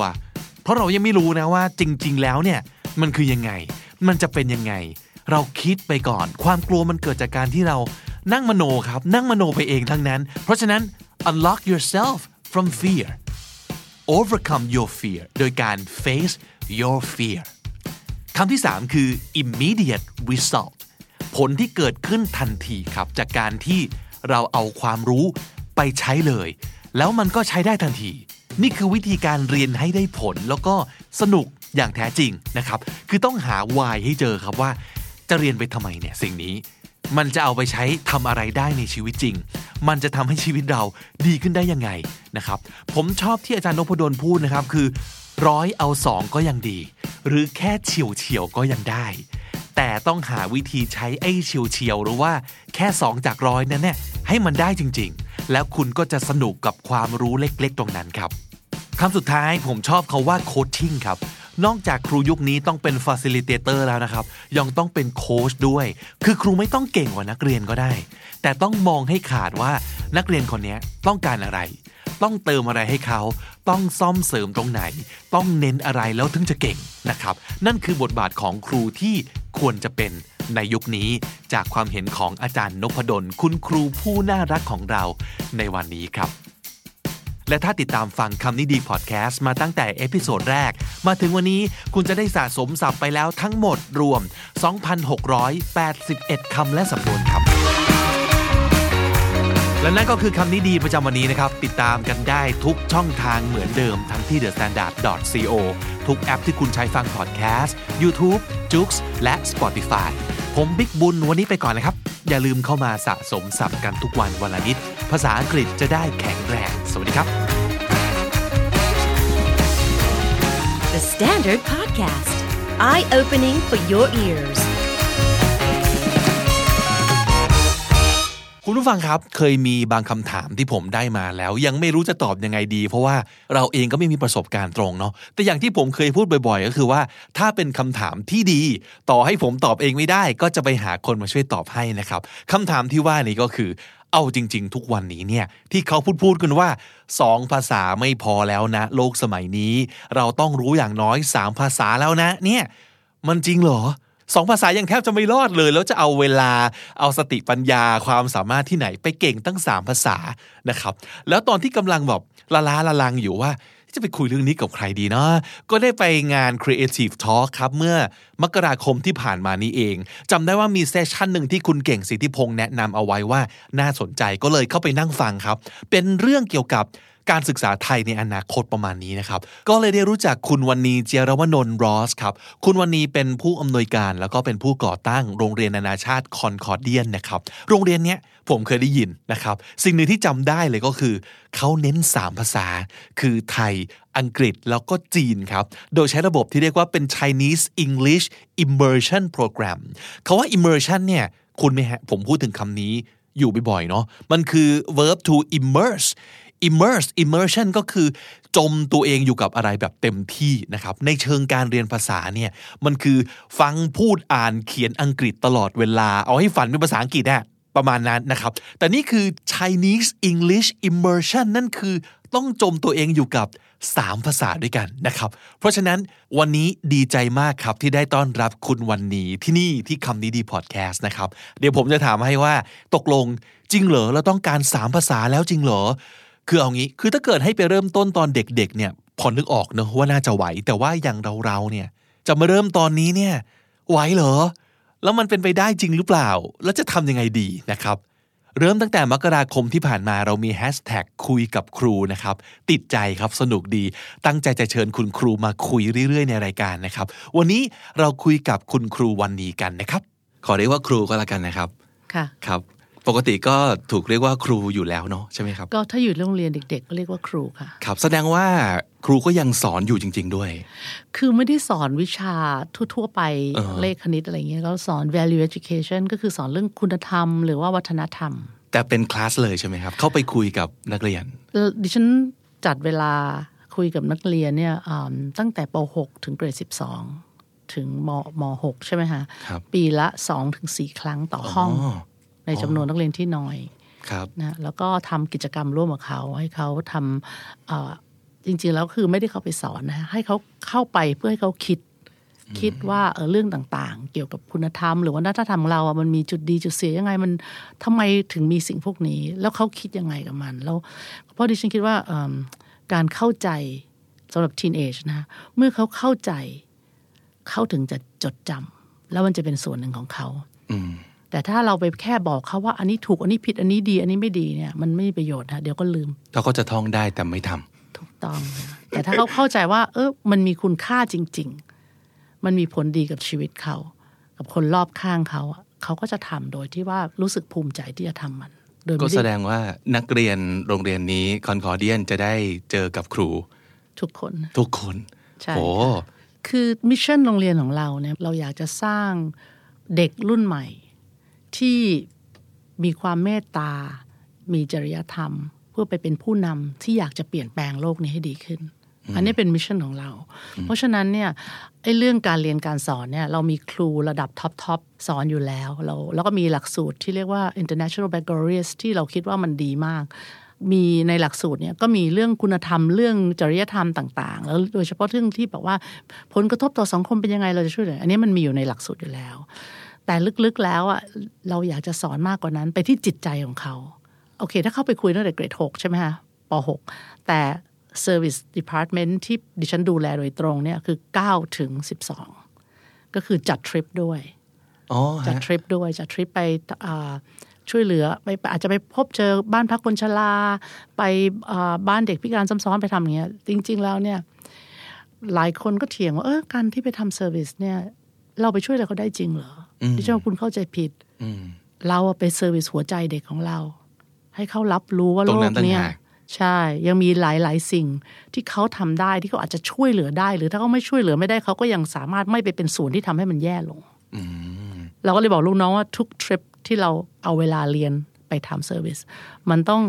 touch their heart อะอืมแตะหัวใจเขาแปลตรงๆเลยเนาะแต่ว่าใช่มันคือสิ่งที่ไปส่งผลกระทบเขากับจิตใจอย่าง อย่างแท้จริงและลึกซึ้งใช่ใช่โดยที่เราไม่ต้องบอกกล่าว ไม่ต้องสอนเขารู้สึกได้เองพาเขาไปเจอเลยนะครับให้เขาเจอและให้เขาเข้าใจว่า เออ แล้วเขาล่ะจะคิดจะทำยังไงกับมันหรือว่าถ้าเขาเป็นส่วนหนึ่งในนี้ได้หรือเปล่าครับ น่าจะเป็นสิ่งหนึ่งที่ทำให้คุณพ่อคุณแม่ผู้ปกครองรู้สึกดี แล้วก็สบายใจว่าโรงเรียนนี้ไม่ได้ให้แค่วิชาการเนาะแต่ว่าปลูกฝังสิ่งเหล่านี้ด้วย แต่แน่นอนว่าสิ่งหนึ่งที่ คอนคอร์เดียนเป็นที่รู้จักก็คือเป็นโรงเรียน international แบบ 3 ภาษาใช่วันนี้เราจะมาคุยกันเรื่องนี้ และเป็นเหตุผลสำคัญที่ผมเชิญครูวันนี้มาในวันนี้นะครับค่ะก็คือเดี๋ยวนะทุกคนสองภาษายังไม่ค่อยจะรอดเลย ทุกวันนี้น่าจะพูดได้ว่าเราประมาณหนึ่งภาษาครึ่งกันเนาะคืออีกครึ่งภาษาคือภาษาอังกฤษของเราเนี่ย ก็ยังไม่ได้แข็งแรงขนาดนั้น แต่จะไปถึงสามภาษาแล้วเลยเหรออะไรที่ทำให้โรงเรียนคอนคอร์เดียนคิดว่าสามภาษาสำคัญ อย่างที่หนึ่งดิฉันเองก็พูดได้สองภาษากับอีกนิดหน่อยครับนะคะ แต่ในช่วง 20 กว่าปีก่อนที่เราจะทำโรงเรียนเนี่ย เราก็เรียนเรียนอยู่ต่างประเทศ แล้วก็เดินทางหลายแห่ง แล้วก็เห็นว่าทุกแห่งที่เราไป แม้แต่เมื่อ 25 ปีที่แล้วอะเราไปเม็กซิโกซึ่งเป็นเซาท์อเมริกาเนี่ยเราหยิบของขึ้นมาก็ยัง make in China ซึ่งจริงๆแล้วเม็กซิโกแรงงานเขาก็ถูกแล้วเขาก็ยังมีของ make in China คือทุกแห่งที่เราไปมัน everything make in China ก็ทำให้เรารู้สึกว่า เอ๊ะ ถ้าไชน่าคือเมืองจีนเนี่ยมันควบคุมไปถึงทั่วโลกแล้วอะสักวันหนึ่งเขาก็ต้องเป็นแหล่งผลิตที่สำคัญเหมือนญี่ปุ่น ถ้าถ้าเป็นรุ่นดิฉันในอดีตเขาบอกโอ้ยของญี่ปุ่นเป็นของถูกสินคุณภาพไม่ดีแล้วหลายสิบปีหลังมันก็เป็นของที่ดี แล้วก็กลายเป็นว่าเป็นประเทศที่มีอำนาจทางด้านเศรษฐกิจ เราก็กำลังเห็นอันนั้นกับ ประเทศจีน แล้วเราก็เริ่มรู้ว่าเอ๊ะจริง ๆ แล้วเนี่ยสิงคโปร์เขาก็หันกลับมาเรียนจีน มีอยู่ช่วงหนึ่งเขาไม่ไม่ให้สอนภาษาจีนครับเขาก็หันกลับมาเรียนจีน มาเลเขาเรียนอยู่แล้ว แม้แต่ฟิลิปปินส์ยังมีโรงเรียนภาษาจีนอะนักธุรกิจเขาพูดภาษาจีนได้ส่วนใหญ่เออเราก็แปลกใจมากคือเขาได้ภาษาอังกฤษแล้วแน่ๆ ที่ฟิลิปปินส์แล้วก็ยังมีโรงเรียนที่สอนภาษาจีนอย่างจริงจัง เยอะไหมครับ ดิฉันว่าน่าจะเยอะพอสมควรนะเพราะทำไมนักธุรกิจทุกคนพูดภาษาจีนได้อ๋อตอนนั้นไปกับเพื่อนไปไปไปเที่ยวกึ่งเที่ยวแต่ได้ไปเจอเพื่อนเขาที่เป็นนักธุรกิจหลายคน ถ้าเป็นเชื้อสายจีนก็จะพูดได้เลย อ่านออกเขียนได้ด้วยเราก็คิดว่าเอ้ยถ้าในเซาท์อีสเอเชียเนี่ยประเทศไทยก็คือตัวหนังสือเราไม่เหมือนอยู่แล้ว ถ้าเราถามว่าเราแข่งกับเวียดนามเนี่ยเวียดนามอะสมัยก่อนเขาน่าจะใช้ตัวหนังสือเดียวกับจีน จนกระทั่งฝรั่งเศส take over มันก็จะ ใกล้เคียงกว่าเยอะ ถ้าเขาจะเรียนภาษาจีนน่าจะเร็วกว่าเราเรียนภาษาจีนอะไรเงี้ยตอนนั้นเราไม่ต้อง 20 ปีที่แล้วยังไม่ต้องพูดถึงเขมรลาวกับพม่าเพราะตอนนั้นยังปิดมากใช่ไหมฮะเราก็เลยคิดว่าเอ๊ะถ้านักธุรกิจไทยอะในอนาคตต้อง work กับเมืองจีน เราควรจะพูดภาษานั้นได้ ส่วนหนึ่งงั้นหนึ่งในการที่เราอยากสร้างผู้นำที่มีคุณธรรมเนี่ย เราบางครั้งคิดว่าเออคนที่น c e กับใจดีอะบางทีโดนรังแกเยอะนะ เราก็เลยคิดว่างั้นให้ภาษาจีนเป็นอาวุธ เอาไว้ให้เขามีของพิเศษ เอาไว้ดูแลตัวเองครับเพราะว่าน้อยคนถึงแม้ทุกวันนี้หลังจาก20ปีผ่านไป ก็ยังน้อยคนที่พูดภาษาจีนได้จริงจังพอครูพูดขึ้นมาผมเลยนึกออกเหมือนกันว่า จริงนะทั้งทที่บ้านเราเนี่ย ลูกครึ่งจีนเต็มบ้านเต็มเมืองเลยใช่เออจีนไทยใกล้ชิดกันมาก แต่ใช่ทำไมมีสอนภาษาจีนหรือโรงเรียนจีนโดยเฉพาะ น้อยกว่าที่น่าจะเป็นในความรู้สึกเราเนาะก็อาจจะเป็นตอน cultural revolution ที่ทำให้ทุกคนกลัวประเทศจีนมาก ทุกคนก็หยุดไม่อยากให้มี association อะไรอย่างงี้ไม่อยากให้มีใครไปเกี่ยวข้องหรือเรื่องนี้อะไรอย่างงี้ก็เลยเป็นครับไปได้ว่าว่าอาจจะทำให้ตอนนั้นนะทำให้เราไม่สอนภาษาจีนครับแต่แต่ตอนนี้ตอนนี้ทุกโรงเรียนก็สอนภาษาจีนแล้วนะคะครับคือเราก็ต้องคิดว่าถ้าสมมติเราอยู่อเมริกาอืมแล้วคุณจะเรียนสเปนิชเพราะครึ่งประเทศครึ่งทวีปข้างล่างเขาเป็นภาษาสเปนใช่ไหมคะเป็นภาษาที่ว่าคนพูดเยอะ พอสมควรในโลกนี้ แต่เนื่องจากเราอยู่เอเชีย เราห่างจากจีนแค่ไม่กี่ร้อยกิโล เราก็น่าจะเรียนภาษาที่คนอีกพันล้านคนพูดได้ ครับ ถ้าถ้าให้เลือกนะคะครับอะไรอย่างนี้ แต่ภาษาอังกฤษมันเป็นมันเป็นสิ่งที่สำคัญอยู่แล้ว เพราะว่าคนทั่วโลกก็ลิงก์กันด้วยภาษานี้ ณตอนนี้ครับนะคะครับ แล้วทีนี้อ่าเราคงจะเห็นภาพอย่างที่ครูบอกว่า ตอนเนี้ยทุกที่ก็มีสอนภาษาจีนแหละ แต่ ส่วนใหญ่เท่าที่เราเราจะรู้กันเนี่ยก็คือ มันจะเป็นภาษาเลือกภาษาที่สามที่เป็นตัวเลือกที่หลังถูกไหมฮะ ก็คือเอาไทยกับอังกฤษก่อน แล้วพอมาถึงสมมติอ่าเลือกแผนตอนมสามตอนมสี่ค่อยเลือกศิลป์ภาษาจีนก็ว่าไป แต่คอนคอร์เดียนไม่ใช่อย่างนั้นสามภาษามาตั้งแต่อนุบาลถูกไหมฮะ ใช่ค่ะ ทีนี้ผมเชื่อว่าทุกคนต้องสงสัยเหมือนกันแน่เลยว่า ขนาดเรียนแค่ไทยกับอังกฤษยังจะแย่แล้วเลยอะไทยอังกฤษจีนตั้งแต่เด็กมันไม่หนักเกินไปเหรอครับ จริง ๆ แล้วเพราะว่าเรียนตั้งแต่เด็กมันเลยไม่หนักเกินไปค่ะ ที่สำคัญก็คือว่าเด็กเนี่ยมีความสามารถมหัศจรรย์ถ้าเกิดมาเขาก็พูดไม่ได้ ฟังเราไม่รู้เรื่องหรอก แต่เดี๋ยวสักพักหนึ่งเขาก็จะเริ่มรู้เรื่องหนึ่งขวบเขาก็รู้จักอาย รู้จักโกรธรู้จักฟังเรารู้เรื่องเยอะขึ้นงั้นในช่วงที่เขายังพูดภาษาอะไรอันใดหนึ่งไม่ได้เลยเนี่ย เราสามารถมอบให้ไปเลยสามภาษา เพราะในยุโรปคนก็พูดได้ห้าหกภาษาเยอะแยะเลยแต่ในในในประเทศไทยเนี่ยเหมือนกับเรายังลิมิตตัวเอง แต่จริงๆเนี่ยได้รับตอนเด็กๆเนี่ยนะคะ คือมันจะเป็นธรรมชาติที่สุดนะดิฉันอาจจะกลับไปดูตัวเองกับตัวเองว่าตอนเด็ก ๆ อาม่าเลี้ยงครับนะคะ ถึงประมาณสักห้าขวบมันคดิฉันจำไม่ได้ แต่อาม่าพูดภาษาไต้จิ๋วอืมทำไมดิฉันยังฟังภาษาไต้จิ๋วถ้าเป็นเรื่องธรรมดาทั่วๆไปในในบ้านนะคะ เฮ้ยฟังรู้เรื่องอะแต่จริงๆพูดไม่รู้เรื่อง แล้วก็ไม่แล้วก็ไม่ไม่เคยคิดว่าเฮ้ยทำไมเราถึงฟังเป็นอะแต่ก็ยังพูดไม่ได้นะคะว่าเราไม่ได้ practice เลย เพราะมันได้มาโดยอัตโนมัติตั้งแต่เด็กถูกต้องแล้วคิดว่ามนุษย์มีความสามารถแบบนี้ซึ่งซึ่งถ้าได้จากโดยธรรมชาติตั้งแต่เล็ก ๆ เนี่ย หลาย ๆ ปีหน่อยอะต่อให้คุณพูดไม่ได้แล้ว เขียนไม่ได้แล้ว อ่านไม่ออกแล้ว แต่คุณยังอาจจะฟังได้ครับมันเป็น natural มันเป็นเรื่องธรรมชาติที่ว่าเออเราเราเราไม่ลืม แสดงว่าคนเรามันมีความสามารถในการซึมซับมากกว่าแค่สองภาษาอยู่แล้วแหละถูกใช่ไหมต้อฮะงคิดว่านะคะเราเราเรามี mindset ประมาณว่าแค่สองภาษาก็ยากแล้วเนาะมันเลยรู้สึกว่า โอ้ย แล้วสามมันจะไหวเหรอแต่จริง ๆ แล้วถ้าเกิดให้ตั้งแต่เด็กใช่มันกลับจะง่ายขึ้นใช่ เพราะว่าเพราะว่าเราพอเราโตหน่อยเนี่ยเราพยายามจะเรียนอ่านเขียนฟังเข้าใจในเวลาเดียวกันทั้งหมด แต่สมมติถ้าเด็กๆเนี่ยคุณพูดภาษา มากกว่าหนึ่งภาษาให้เข้าไปเนี่ย คือเขาเข้าใจภาษานั้นแล้วอะอ่านกับเขียนมันก็จะง่ายขึ้นอะสมมติเราไม่รู้ว่าน้ำคืออะไร แล้วเราต้องไปเขียนคำว่าน้ำโดยที่การจำโดยที่ว่าไม่รู้อะไรแล้วก็ต้องไปเรียนคำว่าน้ำใหม่อืมมันยากกว่าถ้าเรารู้ว่าอ๋อน้ำคืออะไร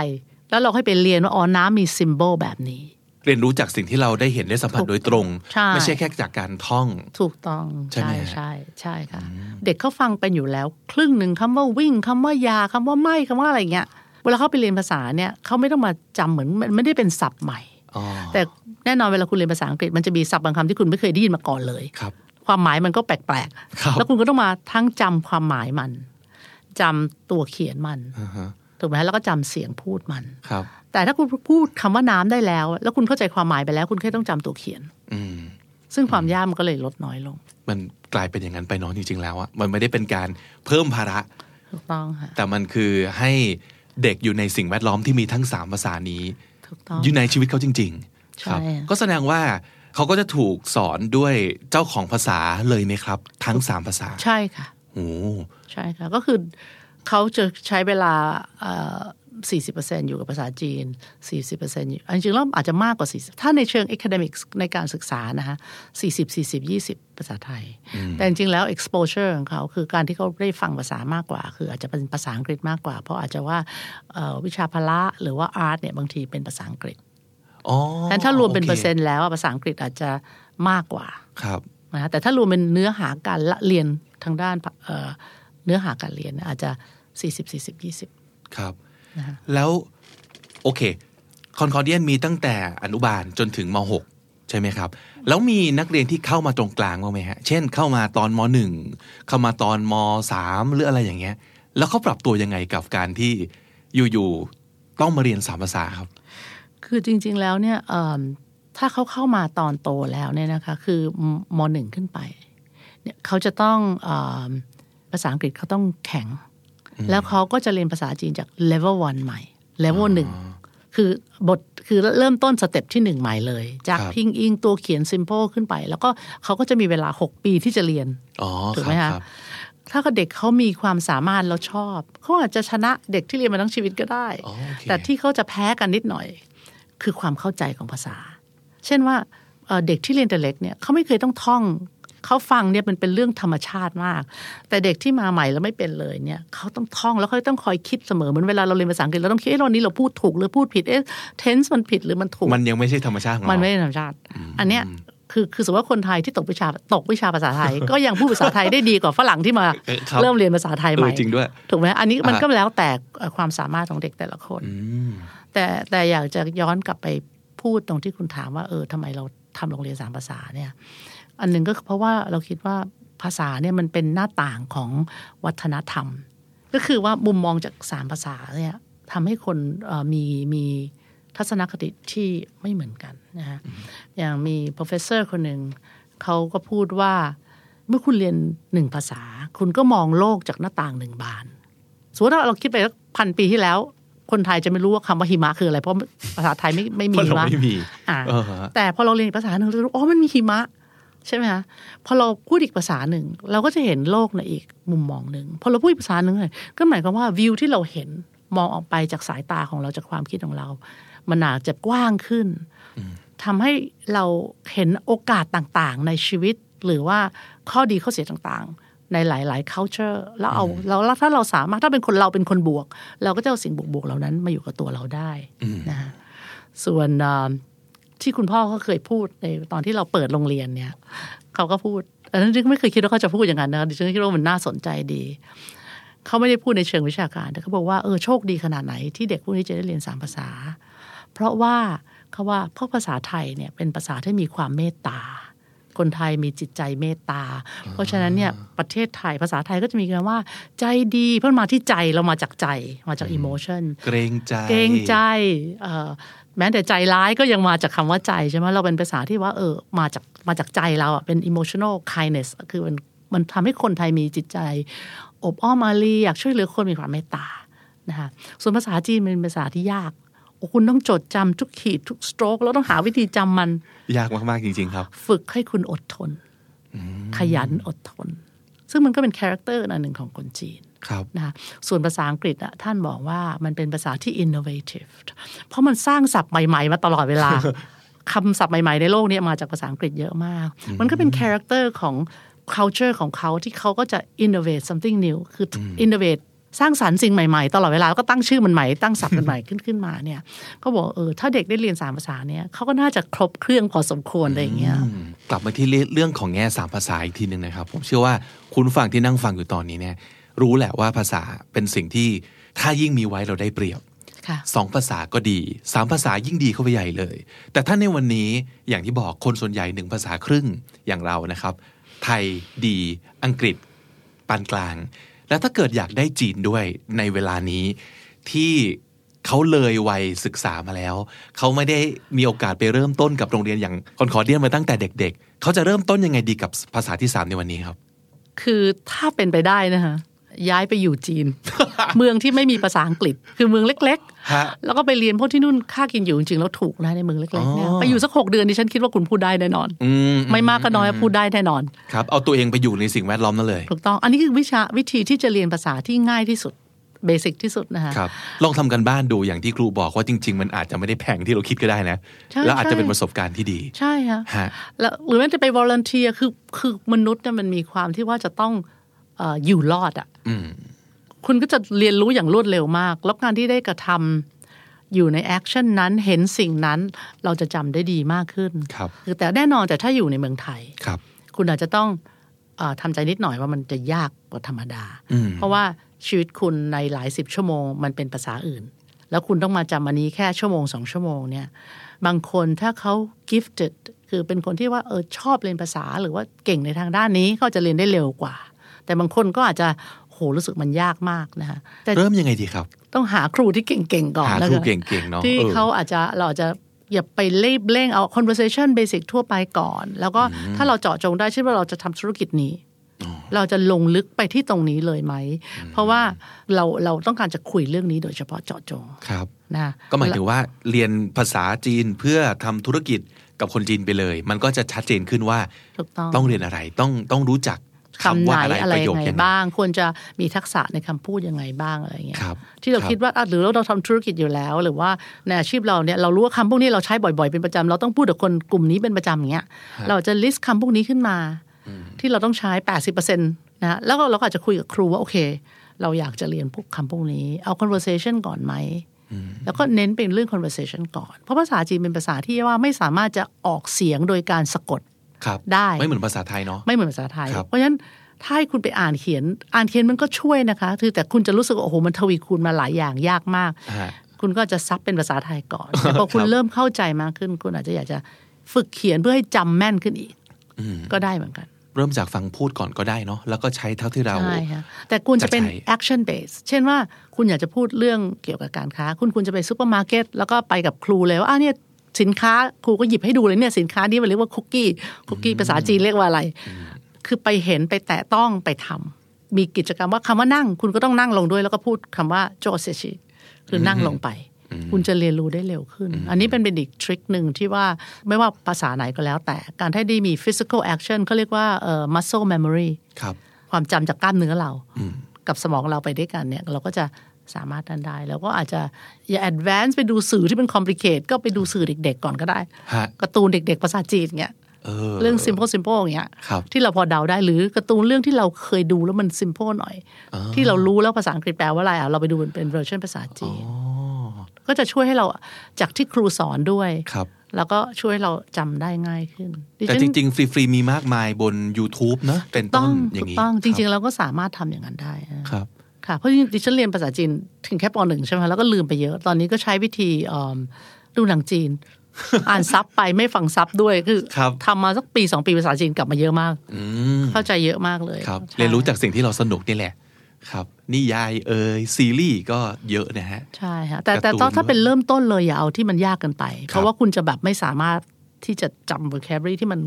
ลึกหรือว่ามัน complicate เกันไปได้ครับก็เอาแบบเอาการ์ตูนเด็กมาดูฮะครับ ไม่ต้องอาย น่าจะเป็นจุดเริ่มต้นที่ใช่สนุกด้วย แล้วก็ใช่เป็นกำลังใจดีด้วยนะครับ คือมันไม่ยากเกินไป ใช่ใช่ครับค่ะในในวันนี้ครูมาคำนี้ดีแล้วครับ ผมอยากจะได้คำดีๆ จากครูสักสามคำก็ได้ครับ ครูมีคำอะไรมาฝากคุณผู้ฟังของเราบ้างครับ ถ้าเรากลับไปพูดถึงเรื่องว่าภาษาเนี่ยบ่งเพราะอ่านิสัยของคนในวัฒนธรรมต่างอืมๆอ่าเช่นว่าทะเยอทะยานอืม ภาษาอังกฤษก็คือ ambition ครับแต่ ambition ในภาษาอังกฤษน่ะมันมีความหมายที่ในทางบวก เพราะแสดงว่าคนนี้เขามีความมุ่งมั่นตั้งใจที่จะทำให้มันดีเขาอยากจะก้าวหน้า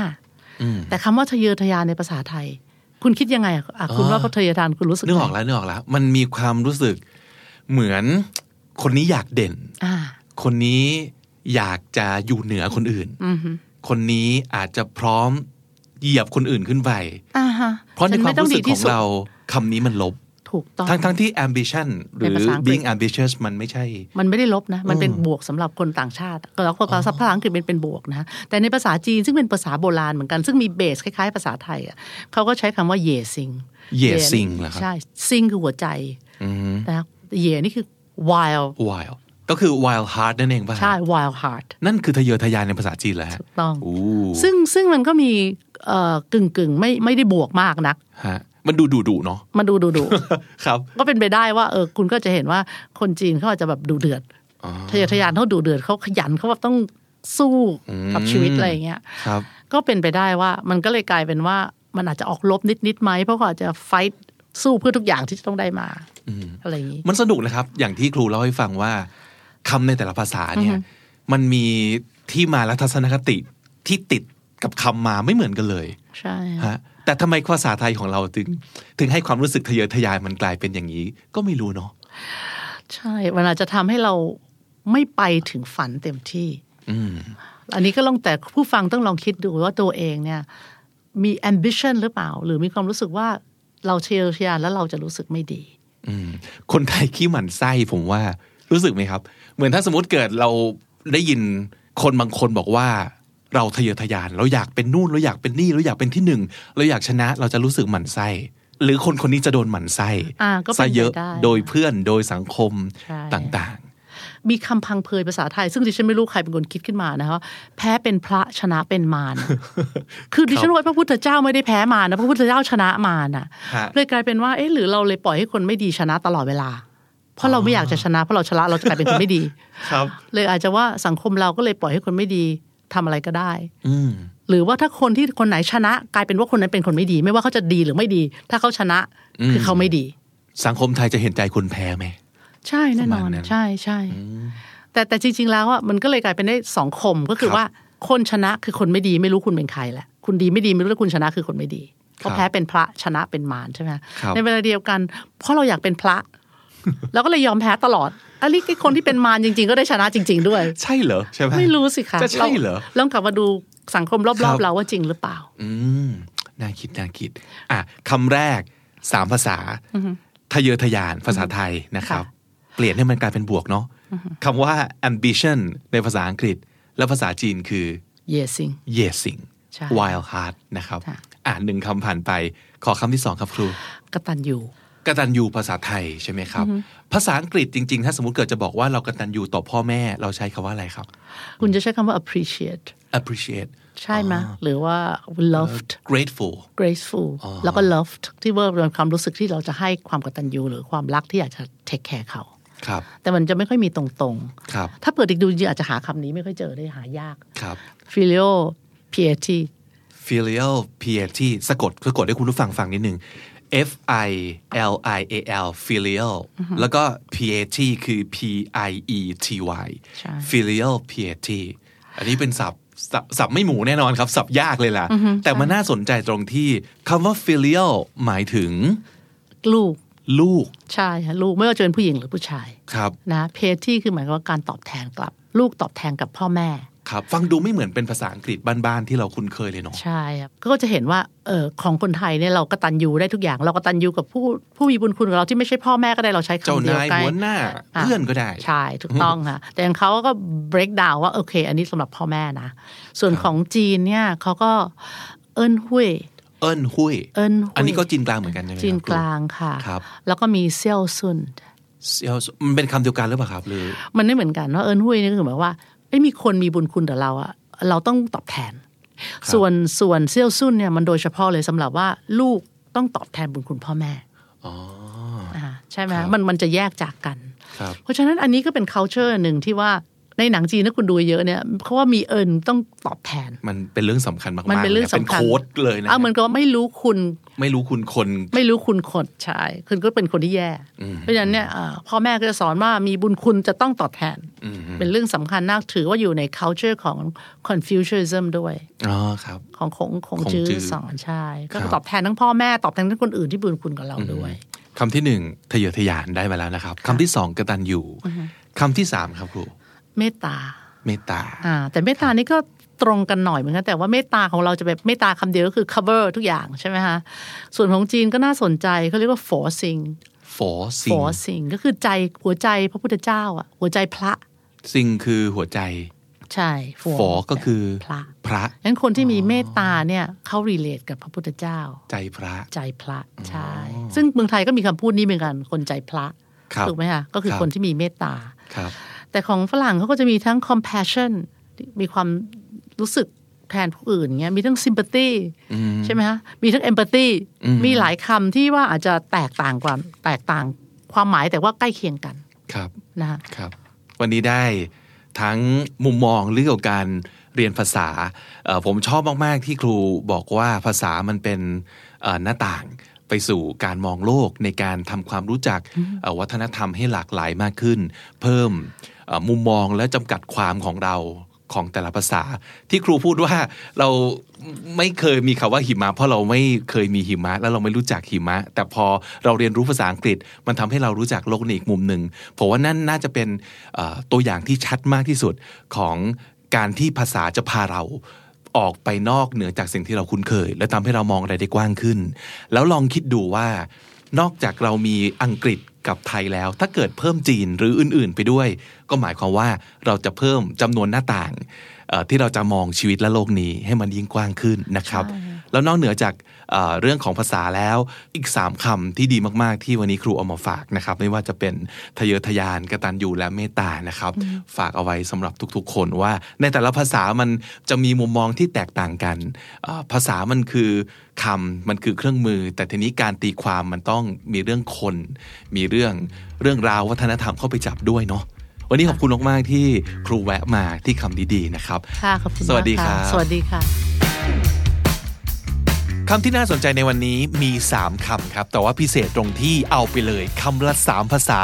กลายเป็น 9คำสำคัญสำหรับคนที่อยู่ในวัยเรียนในโลกปัจจุบันนี้นะครับ คือทั้งไทย จีนแล้วก็อังกฤษครับคำแรก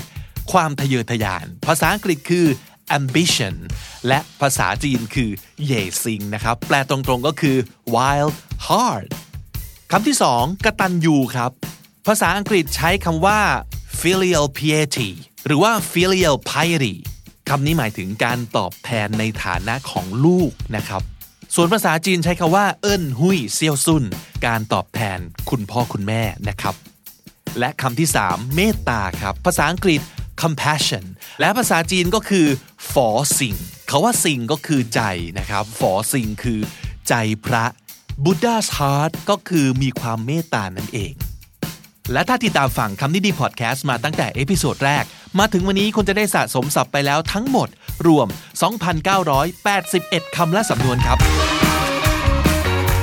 และนั่นคือคำนี้ดีประจำวันนี้ครับ episode ใหม่ของเรา Publish ทุกวันที่นี่ The Standard